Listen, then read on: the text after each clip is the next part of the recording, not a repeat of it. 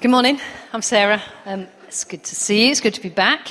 Um, like I said, I wanted to. Um, we're going to be kicking off our new a new teaching series. Not next week. Next week we're going to pray and commission Emma and San, and they're going to share a bit with us, which should be great. And the week after that, we're going to kick off our new um, teaching series.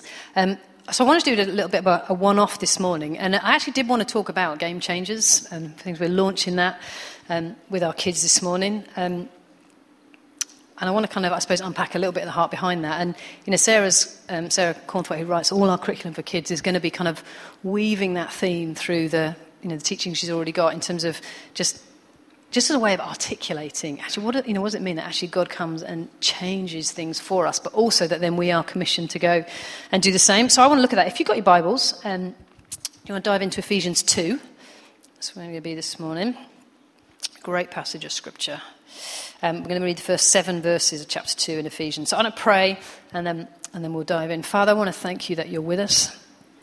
I want to thank you that you're for us, that you love us, and you are absolutely never going to change your mind about that. Um, Father, thank you that you're so faithful, you're so unchangingly good towards us. Um, I want to thank you for your word. Ask that it would come and bring light and life to each one of us this morning. We'd be changed from being with you and in your presence. In Jesus' name. Amen. Okay. Let's read Ephesians 2, um, verses 1 to 7. it says this As for you, you were dead in your transgressions and sins, in which you used to live when you followed the way of this world and of the ruler of the kingdom of the air, the spirit who is now at work in those who are disobedient.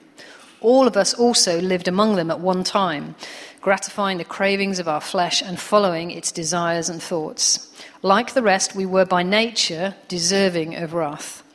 But because of his great love for us, God, who is rich in mercy, made us alive with Christ, even when we were dead in transgressions. It is by grace you have been saved. And God raised us up with Christ and seated us with him in the heavenly realms in Christ Jesus, in order that in the coming ages he might show the incomparable riches of his grace, expressed in his kindness to us in Christ Jesus. That's amazingly rich passage, isn't it? I'm not going to break it down kind of verse by verse, but this is just one of those definitive passages in Scripture um, that Paul particularly often does in his letters, where he just just puts out the gospel again, just says, just remind again, this is what God's done, and this is a really good example of um, the change of the gospel. So he starts off with the first uh, four, three verses talking about where we were you know, and he includes all of us in that. He says, You were dead in your transgressions. You know, you did live gratifying the cravings of your flesh. All of us were, by nature, deserving of God's wrath. We all had sinned and fallen short. He's talking very much about where we were. But then in verse 4, there's the change. And this is, um, is one of the first key points that we're going to kind of be going with our kids is that, listen, Jesus is the ultimate game changer. Everything changed when Jesus came. That's the good news. That once we were, but now we are, which is totally what Paul's doing in this passage, isn't it? He's saying, once you were, but now you are. Everything is different. And so the game has changed for good forever. And, and this, is what, this is what this passage is saying. Like it, it has, the game's changed for good forever for all of us. And notice what one of my, um, I love my favourite verse in this bit is verse 4.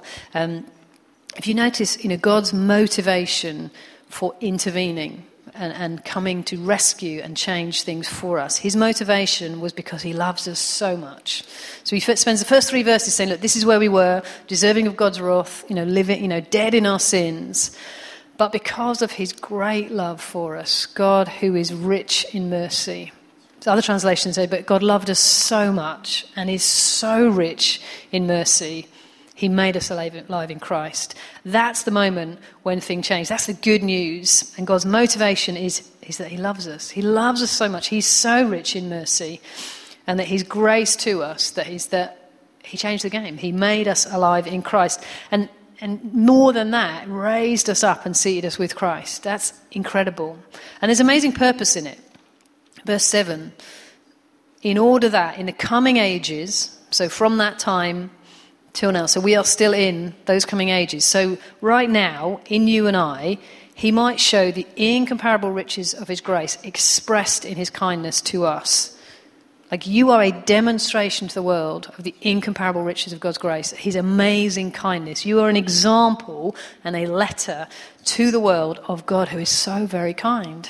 He wants to point at you as an example of His grace. It's amazing. Amazing purpose in it. So Jesus, if you like, is he is the perfect and most complete example of God's absolute commitment to intervene in people's lives and rescue people. So in Jesus, God met, you know, our most, you know, we need to be really clear. Our most important need was is spiritual salvation. Like that is the most pressing issue in anybody's life. There's lots of things that we need, but the the primary need is our spiritual condition and being connected to Father God. And in Jesus, God met that need once and for all. He so he solved permanently the most critical issue we had, which was being dead in sin. That was a major problem. Um, God solved it in Jesus. But so Jesus is, is the is the most perfect and complete. He's is always the standard we look at in terms of God's heart to intervene and change things in people and on behalf of people. You know, God's heart is always to intervene. But if you look through the whole of the Bible, the Old Testament, the New Testament, is packed full of people's stories in different situations, different circumstances, with other specific challenges or problems. Um, and consistently, we see is God who intervenes, who comes and changes the game for them. And you know, all of those things, every time we read those things in the Bible, it gives us permission and it points us to believe for, to ask for, and expect that God would intervene on our behalf too. It's not that we forget the primary need that has been fulfilled in Jesus, which is our spiritual condition, but that God didn't sort of settle that one for us and then sit back in an armchair and stop intervening. God is still committed to intervening on our behalves. Um, and we should expect that. We should expect that. And just, I mean, this is just a few off the top of my head examples in, we see in the Bible. Um, examples again of, of God's intervention that changed the game and took people from one place to another. So, blind Bartimaeus as one example of the countless healings that Jesus did. He went from sickness, from blindness, to complete health because God intervened. How about Moses and the Israelites at the Red Sea? You know, from there's so many points in that story, isn't there, of the Israelites coming out of Egypt, but particularly, you know, at the Red Sea, they were at a point of complete dead end. Yeah, yeah Red Sea in front of them, Egyptian army coming up behind them. Total obstacle, dead end, no way forward. They went from that to God's intervention, making a miraculous way forward. We sung about this morning. Jehoshaphat, one of the brilliant kings in the Old Testament, there's been two kings where it talks about there was an army coming against Jehoshaphat, and the, the phrase that's used, it was an overwhelming army. So numerically, it was like, we have got no chance.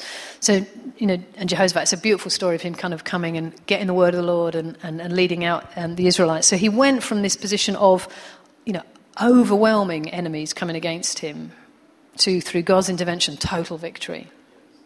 About the woman caught in adultery, beautiful story in John's Gospel.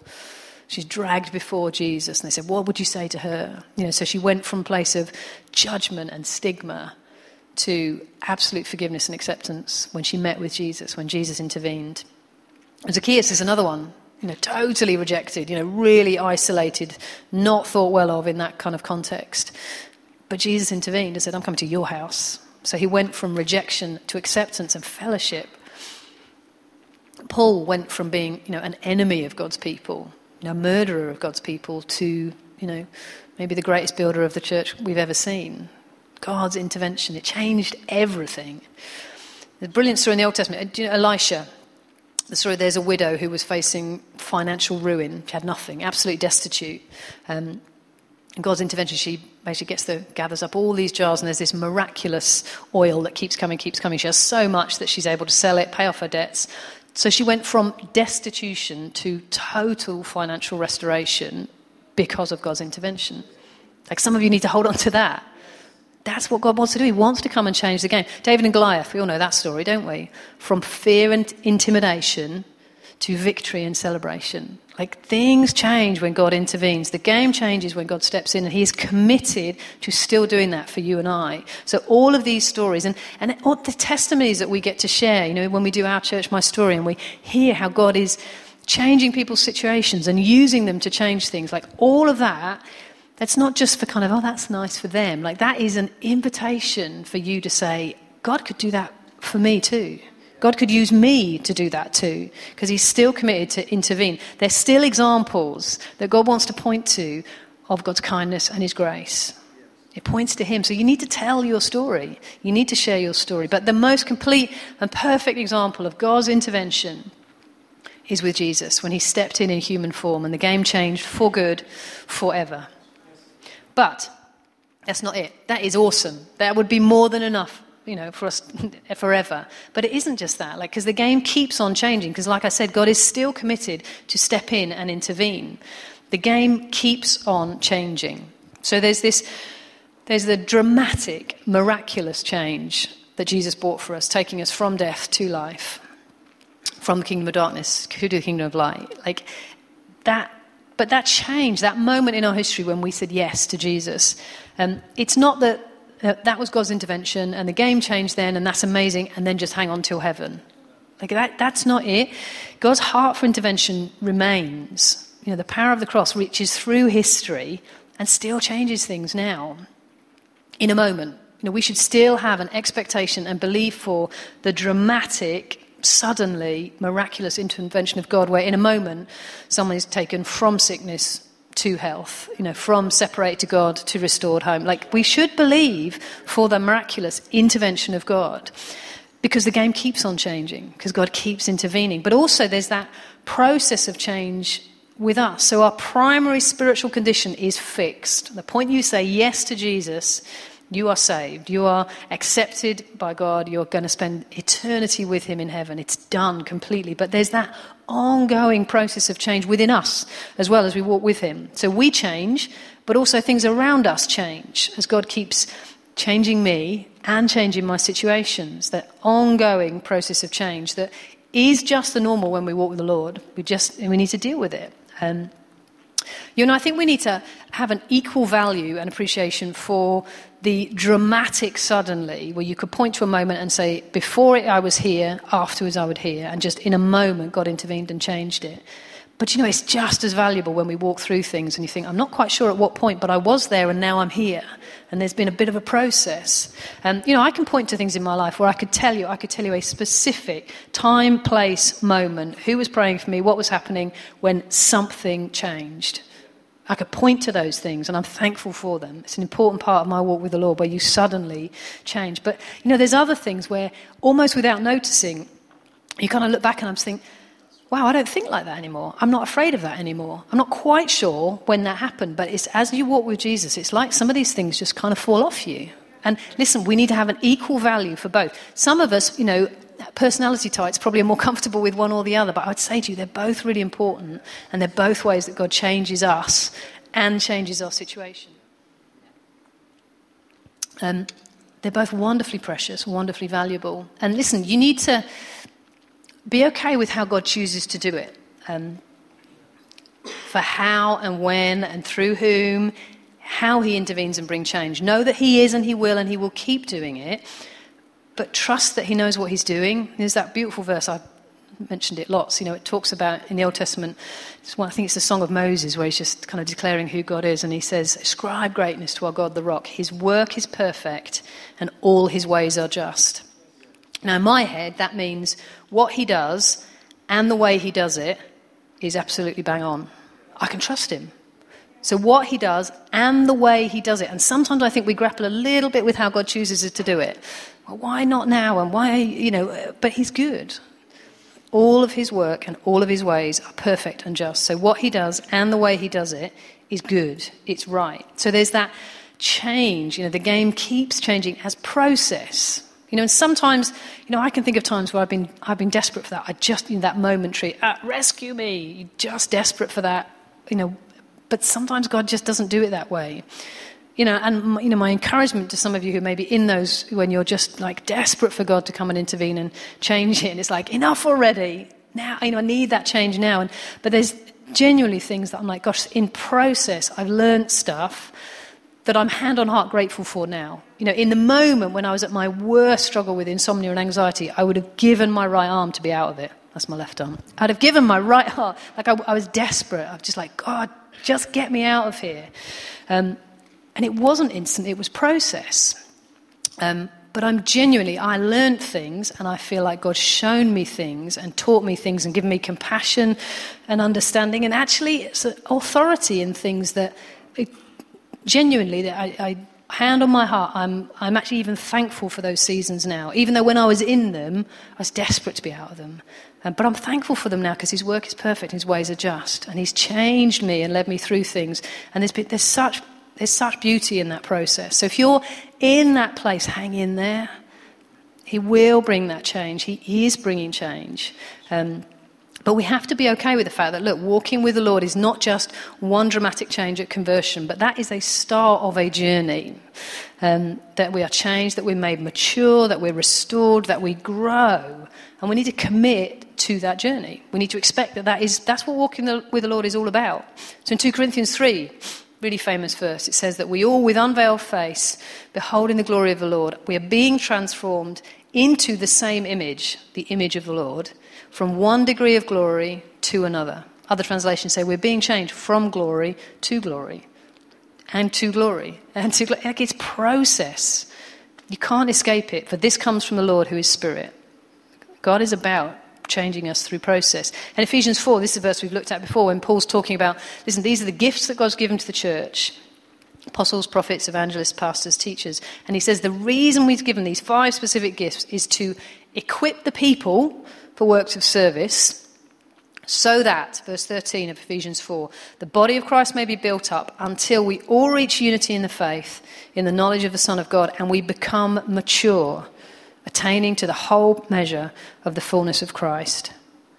That's process. So you think about your kids, like uh, we don't suddenly go from a two year old to a 20 year old. That would be weird. Like, maturing is a process. It takes time. There are bumps in the road. Those of you have kids at different stages, like, it's, it is a process, maturing. It doesn't stop when we become grown ups either, I've found. There are bumps in the road as I'm on this journey to maturity. Um, I need to be in the body of Christ. I need the gifts that God's given to the body, otherwise, I'm not going to become mature. Um, but just notice the maturity that God is after is the whole measure of the fullness of Christ. That's an unbelievable amount of fullness like that. And I'm not there yet, nowhere near. So I still have some change. So the game needs to keep changing. But Lord is with me and in me on that journey. But clearly, those verses are talking about process. It's not a sorted at conversion, tread water till heaven. There's process in restoration and rebuilding. The Bible is full of those promises. But I think the thing to remember in all this, when. Um, when we are in, and we're all in different ways, in that process of change, you know, being stretched, challenged, or even, you know, even when it's not necessarily stuff that God's doing in us, even when it's like, actually stuff changes, life changes, you get a new boss, you know, there's a restructure at work, um, you have kids, life changes massively, you know, your financial situation, like, things change all around, you know, we move house, we move to a new area, kids are starting new schools, like, change is a normal part of life. It's not always easy. You know, some people find it way hard. Others, I'm not good with change. I really don't like change, don't like risk, don't like confrontation. That's not a strong suit for a leader, let me just tell you. That's not a great set of, yes, I don't like risk, change, confrontation. I'll be a leader. I've had to work on those things because actually, that, you know, that's Anyway, that's by the by. I'm not good with change. I would like things just to stay the same, but they don't and they can't. And so I'm with you if you're one of those people who are like, oh, I just don't like change. But change is, is normal. And whether it's you know, change that we've chosen, we've chosen something different and it's new and that's a challenge, or whether sometimes almost change sometimes is inflicted on us, isn't it? And that's hard too. But then there's that ongoing change of the Lord restoring us and changing us into the image of Jesus so that the character of Jesus is formed in us it's process. But wherever you find yourself in change, what's changing, whether that's within or you or surrounding you, you need to remember that unchanging truth of the gospel that the game changed forever for good, and you're His.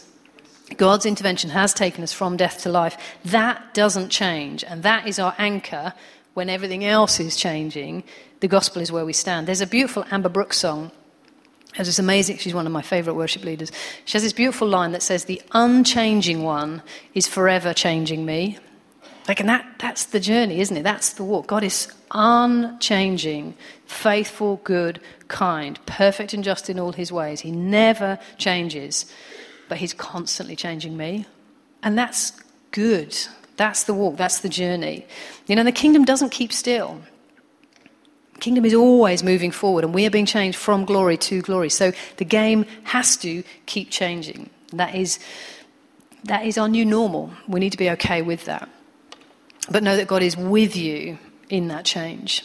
And then the third thing so the game has changed for good forever.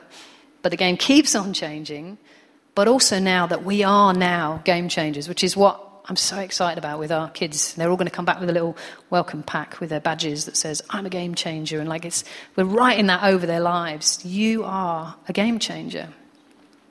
So in Matthew 5, when Jesus says, You are the light of the world, you are the salt of the earth. Like it's not true that change just happens to us or around us. The fullness of what the Bible says is that actually change also happens through us. You get that? Change just doesn't happen to you or in you, it happens through you. Because you are now commissioned to be a game changer. You are now commissioned to bring change. Let me read a bit from um, John 20. So this is after um, Jesus has died, come back to heaven, and, he's he's come back to this is where he meets um, some of his disciples for the first time. So this is John chapter 20, verse 19. It says this On the evening of that first day of the week, when the disciples were together, with the doors locked for fear of the Jewish leaders, Jesus came and stood among them and said, Peace be with you. Like, even just pause for a moment there. You know, that meeting with God changes everything. It just, just that's why we, pro, you know, we prioritize so much time just to be in God's presence and to worship and to meet with Him because it changes everything when we meet with Jesus. You know, so there, here they are, these disciples locked away for fear of the Jews, and Jesus comes and says, "Peace be with you." Again, another example. Jesus intervenes. He comes into where we're hiding, where we're fearful. He comes in and says, "Peace." It changes everything. And it goes on, verse 20. After this, he said, um, after he said this, he showed them his hands and his side, and the disciples were overjoyed when they saw the Lord. Again, Jesus said, Peace be with you. As the Father has sent me, I am sending you. And with that, he breathed on them and said, Receive the Holy Spirit. That's quite a sobering verse, I think. I am sent, you are sent in the same way that the Father sent Jesus just the same way. So, where Jesus radically intervened and changed people's lives and situations, like we're called to do the same thing, and we're commissioned with that same mission of Jesus. But the good news is we're not just um, we're not just commissioned, we're also empowered. So he says, "As the Father sent me, I'm sending you." And with that, he breathed on them and said, "Receive the Holy Spirit," because we know we can't do any of it without the Holy Spirit. Now, apart from me, Jesus says, doesn't it, the last chapter, apart from me, you could do nothing. But equally in Philippians, it says, I can do all things through Christ who strengthens me. So apart from him, I can't do anything, but in him and with him and through him, I can do all things because we're empowered by the Holy Spirit. So we are commissioned with the same mission of Jesus, but we're empowered with the Holy Spirit, and the only way we can bring change is the Holy Spirit in us and on us. Um, but it's really important we recognize that. You're sent just like Jesus was. It says, you know, he was sent to destroy the works of the enemy, to preach good news to the poor, bind up the brokenhearted, see beauty for ashes, all those things we see in Isaiah 61, to change stuff up. That's what we're sent to do. And Holy Spirit in us and on us empowers us to do that. And that's for all of us. It's for everyone who believes in Jesus. That is your commission now. You are now a game changer. And Jesus promised it again. This is again in, um, from his Last Supper, John 14, 12 to 14. Very truly, I tell you, whoever believes in me, it's a very inclusive statement. Whoever believes in me, if you believe in Jesus, this is you, you're in. Whoever believes in me will do the works I have been doing, and they will do even greater things than these, because I'm going to the Father. And I will do whatever you ask in my name, so that the Father may be glorified in the Son. You may ask me for anything in my name, and I will do it. Like, we're commissioned to be game changers, but there is a prophetic promise. Whatever you ask in his name, he'll do it. That's a huge statement. So, you know, just look at Jesus' three years, his earthly ministry. Just, just what's recorded in the Gospels, and we know that's not all of it. You know, Jesus' time on earth radically changed people's lives. Countless people in amazing, miraculous ways.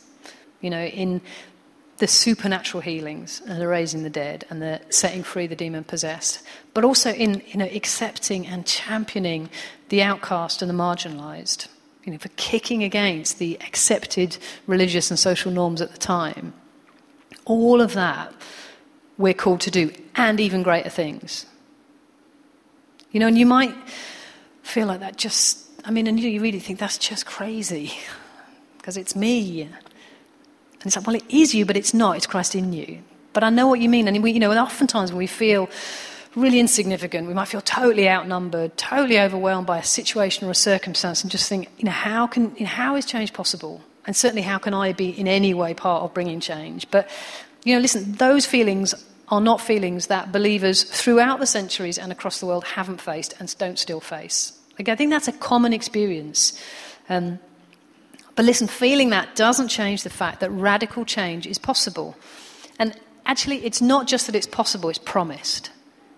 And you're commissioned to go do it. It's not just that radical change is possible, it is promised. And we need to take seriously the mission and the promise of the gospel. So, whether for you that looks like you know, the one or two lives of maybe people you live near, or you know, parents you meet at the school gate, or a work colleague, the one or two people that you maybe have you have an opening to influence and to do life with, and you can bring change. Maybe it is change in a business setting, in a workplace, maybe in family, maybe in society. You know, some of you are called to bring change at radically significant levels. Um, and I love looking at, um, you know, reading some of the sort of the great saints in history, you know, amazing reformers who've changed things massively. There's, um, I'm sure you've heard this phrase. Um, this is by it's a guy called William Carey, who was a Baptist missionary, who um, basically was frustrated with what he saw as the sort of comfortable condition of the church in the UK, and he was kind of champing at the listen, the Great Commission is for all of us. And anyway, he went, was a Baptist uh, missionary to India, and um, 41 years he spent there, um, saw 700 converts which in a country of millions might not seem that much, but he is sort of seen as the father of modern missionaries, and lots of missionaries, so Hudson Taylor and all those sort of people were inspired by him, and, and nations are changed because of it. But he said this he said, We should expect great things from God, but attempt great things for God. Because you're game changers, because you're commissioned, you're sent just like the Father sent Jesus. So you should expect great things from God, but attempt great things for God. And I want us to be that kind of a family. Do you know? And even if sometimes you attempt it and you fall flat on your face, that's okay. Sometimes, you know, going after change means sometimes we'll get it wrong. That's okay. Like how many, like if you think about your kids growing up to maturity, they're trying to walk for the first time, tie their shoelaces for the first time, any of these, ride their bike without stablers for the first time. That's change, that's growth, that's progress. But of course, they fell over plenty of times. Of course, they failed plenty of times. I don't think any one of you as a parent would have written them off at that point. You just pick them up and champion and say, Come on, let's go again, you can do this. And most adults can now tie their shoelaces. I think. But think of some of these great, great, great reformers in, Christ, in Christian history. They were just one man and one woman, just like you and I, but with this Holy Spirit living in them. William Wilberforce, amazing. So he was a guy, grew up normally as a Christian. Life radically changed um, at university when he met with Jesus and was kind of set on fire, become a Christian. And he campaigned, I'm sure you know, along with others, um, for the abolition of slavery. And and we know about it now. We, we kind of know the story and we're like, oh, yeah, William Wilberforce, and we don't have slaves anymore. But I think we forget what a radical change that was. You know, economically and socially, society was built in lots of ways on slavery. Like, they'd have looked at it at the time and said, that's no way possible. You know, people's mindset had to change. People's finances were dependent on it. You know, our politics was built on it. It was such an unbelievable change. And we look at some of the giants in our culture today and think, oh, it's just not possible. Listen, slavery was no less significant than the giants we see in culture today. And yet, people like this, for 18 years he campaigned in Parliament, persistently you know, saying we have got to get rid of this plague of slavery. 18 years.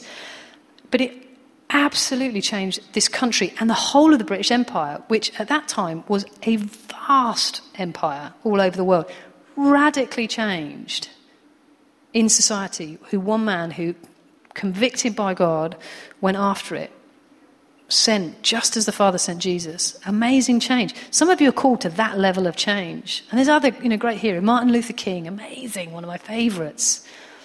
You know, inspired by Rosa Parks, one woman just put a mark in the ground and said, hey, some, something needs to change.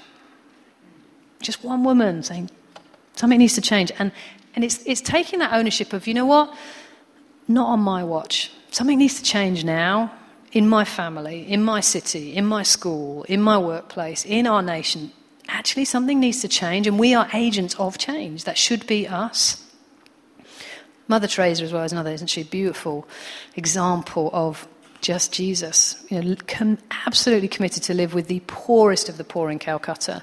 Just, I think she was 18 when she first went on missions as a nun. It's now over 700 missions worldwide grown out of her work. But she said this amazing thing. She said, Not all of us can do great things, but we can all do small things with great love. And listen, when you do those things, actually they become great things actually loving the one in front of you, you know, standing up for the marginalized, the oppressed, whatever it looks like for you, actually, that is a great thing. And it might seem like a small thing, but I think sometimes we have no idea what the legacy of that will be. Sometimes we don't even get to see, do we, the fruit of what we maybe plant or we water or we tend, but it's being faithful to do everything that God puts in front of us with really great love. And that's always that. If you look at Jesus' model, always, he did it all with great love and if we live like that, doing everything that God puts in front of us with great love, we will see change. Change is possible, but I, you know, I want for us to receive, understand that receiving change and bringing change is both our inheritance and our mission.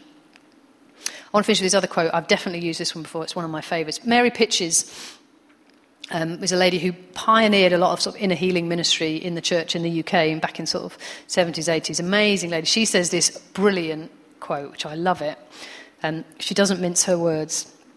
She says this The words, this is the way I've always been, I can't change, are inappropriate for the Christian disciple. Not good enough. Not good enough. So she's talking about, listen, change is within us, being restored, actually, so that we demonstrate the character and the nature of Jesus in how we think, how we speak, how we treat our husband and our kids, and how we are at work. Actually, that we demonstrate and reflect and look like Jesus. And she's saying, to say, oh, this is the way I've always been, I can't change, that's just not good enough for us as Christians. And honestly, I think the same could be said for our situations. To look at situations and say, whether that's big or small, and say, this is the way it's always been, it can't change. Not good enough. To believe that is to deny the transforming power of the cross. It's to deny the, over, the empowering presence of the Holy Spirit in us and on us. So to say, well, that's how it's always been, can't change, is not good enough. It's always possible. It means actually, if we have that mindset, I mean, it may be about, you know, well, this, you know, our marriage is just petered out, this is how we are now, it can't change. Nonsense. That's living without hope. That's not who you're called to be. To say, you know, I'm never going to get out of debt. I'm never going to be, you know, living within my means and even saving. It's never going to be possible. I've just never been good with money. I can't change. Not good enough. Well, I've been sick for 10 years and God's not healed me. It's not. No. And I think so often the enemy can kind of convince us to head off down that way. But that's living without hope. And that's not who you are because Christ is in you, the hope of glory. So in every situation, there's hope. Where's that? The song we sing when you walk in the room. The first few times I sung it, there was one line in it that really ticked me off. I was like, it grated. So it says, um, so when you walk into the room, every hopeless situation ceases to exist. And it bothered me. I was like, because I was like, well, are you saying that situations that look desperate, that look look on the outside, look hopeless? I'm, I'm not asking us to kind of go around with rose tinted glasses. There are desperate situations around the world devoid of hope. Now, so are we saying you know, when, you know, when we're with Jesus, those things don't exist. We don't think about them, they don't matter. I don't think it is. It took me a while to connect the dots, but it's like, do you know what? When Jesus presence intervenes, when the presence of God comes, the circumstances, the facts of a situation can remain entirely the same, but it's no longer hopeless. The situation's the same, but it isn't hopeless anymore because Christ in you, the hope of glory, is there. It changes everything. And that's how we change the game by just living with this hope that's in us, letting it out. And it's the same spirit, says it in Romans, the same spirit that raised Jesus from the dead lives in you. The same Holy Spirit who inspired and enabled William Wilberforce lives in you. Same Holy Spirit who's in Heidi Baker, who to this day hasn't prayed for a person who's deaf and not see them healed. Same Holy Spirit who's in Heidi Baker's in me. It's the same Holy Spirit. So change is possible and it's promised, and it is your, your de- you're destined to bring, to receive change, but to release change. It is in every single one of us, in us and on us, to bring about and enable change. Change within us, whether that's in the moment, whether that's in process, but change around us, whether it is that God dramatically changes your circumstances. Amazing. But whether He radically changes you within your circumstances, that's fine too. And listen, that should be the normal Christian life. It's not good enough for us as sons and daughters to settle for the status quo and not hope for, believe for, and expect change. It's not always easy, it's not always immediate, but it's always possible. It is promised. So, why don't you stand and um, I want us to take a moment to pray for each other.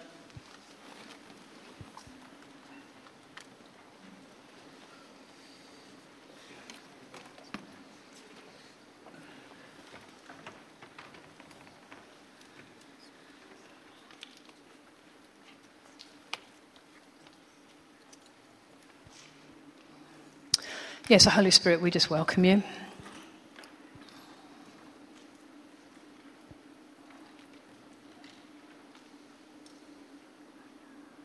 Holy Spirit, we pray that you'd come and do whatever you want to do this morning. And would you come and do what only you can do and come and breathe life and hope and expectation in your people again? Jesus, we want to thank you for the truth of gospel that once we were dead, but now we are alive and seated with you. Thank you, God, for rescuing us. Thank you for intervening to change my life. And thank you, God, for all the times where you've consistently intervened and brought change. Changed my situations, changed me, God. And Father, we want to say that we want to commit to walking with you. And God, for those who are in process, in situations where they need change, Father, would you sustain them? Would you encourage them? Give them eyes to see and ears to hear what you're doing, what you're saying. And God, we speak to every situation that people in this room are facing or know about or people they love are facing. Every situation where it looks hopeless, we just speak life. We speak um, the power of Jesus into those situations, that marriages would be miraculously restored, that bodies would be healed, that finances would be turned around, that relationships would be reconciled. So, Holy Spirit, we ask for you to come. And Lord, I pray that you'd give us just the, that deep sense of that you're with us. And so that when we go into these situations, you're going to bring change. And God, we want, we want you to use us. We want to be people.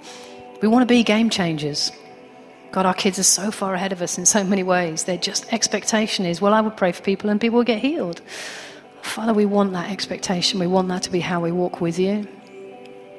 But thank you, God, that um, change is promised. Thank you that you're.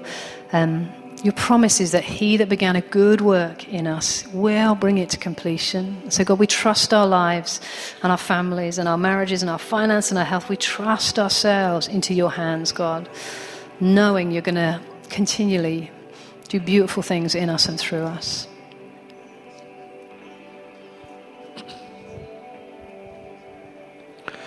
Just for a moment, I want to uh, go after one thing. Um, when Sarah was talking about that story of the disciples who were uh, hiding for fear of their lives behind a locked door, you know, these were the, uh, the disciples give me so much hope because these were the guys that literally walked and talked with Jesus. They saw him do every miracle. So their expectation was this stuff is real. This, this uh, life of the kingdom that Jesus spoke about, it's real. I've seen it. And yet, only a few days later, they found themselves in a locked, behind a locked door for fear of their lives. And there's this beautiful moment where it talks about Jesus actually not just opening the door and coming through, but he literally walked through that locked door. And I feel like that locked door represents fear. Because ultimately, what, what caused the disciples to go and hide was uh, the reality of fear. And they locked that door for fear of their lives. And for many of us, we, we, um, we feel fine in here. There's a, there's a safety, there's a comfort. And I, I love doing family with this community. It's beautiful. And we, we don't, when, but when we walk out of this room, we are empowered sons and daughters who are, who are marked with the love of God to go and transform the areas where we have influence. We're all leaders because leadership for us is just the influence on your life that God gives you to go and see change. But there's this moment where Jesus steps through that locked door comes through that locked door, comes through fear, and, he, and he's present and he's, he's eye to eye with the disciples and he breathes on them, and there's a infilling of the Holy Spirit that happens. And it's at that moment where everything changes for the disciples. That fear that caused them to, to lock the door and, and, and remain in hiding, the game changed for them. And we see the narrative through the, the New Testament of, of, a small group of people who are, who are, who are radical transformers of, of um, the situations they found themselves in. But I believe that for many of us, we carry this reality of fear around us, especially when we, um, we, we, we head out into our workplaces or our streets or our neighborhoods. There's, there's like we're living undercover. And this place, even our, the church has uh, become a sanctuary. Literally, our sanctuary has become a sanctuary. And, uh, you know, we're not called to just gather and, and be a, you know, this to be a bunker for us to be uh, hidden from the uh, for fear of the big bad world, but actually there's a, there's a truth and a reality and a power that is breathed into you and onto your life by the Holy Spirit that will cause you to walk beyond fear, to leave fear behind, and to allow love to define what the rest of your life looks like. And so I, I want to just invite the prayer team. You guys know who you are. Come hang out over here on the left hand side. Um, sorry, your right, my left. Um, Preti, you just come and make yourself available. And this this morning, you know that um, that you have a real battle with fear. It just you know when there's um, when there's you step out into the workplace, you you've almost remain hidden in your own family. You no one knows that you follow Jesus. You know there's there's fear attached to you when it comes to thinking about what your life looks like as you step into this reality of being a game changer, I want you to come and, pr- and get some prayer this morning. Prayer team would just love to stand with you and pray with you. Um, we may need a few more people, but these wonderful, smiley people would definitely love to stand with you and pray with you. And so that's you. If you just want to respond to move beyond fear, move beyond the things that hold you back, and step into what it looks like to become a game changer, then I would encourage you to do that. Place your hand on your heart. I want to pray for you. Father, I thank you that um, as your kids, as your sons and daughters, that our lives are marked by a reality of love that cannot be separated from us. We can't, we can't um, remove ourselves from your love. But there's a deep reality to love, which is that fear cannot be present in the environment of your love. It just doesn't work. And so we just uh, declare over our lives that we would, each one of us, have a fresh revelation and a fresh experience, even now, of your love that it would cast out fear, that fear would be laid to, to, to rest, and love would dominate our thinking, our spirits, our feeling. We just say, Love, would you come and rush in and transform our hearts? In Jesus' name. Amen. Guys, the prayer team will be around for the next little while. If you're here this morning, you're sick, we'd love to pray for you. Um, but if you came here this morning, you know there's stuff just going on in your life, you'd love someone just to stand with you and pray with you, um, then um, the prayer team would just love.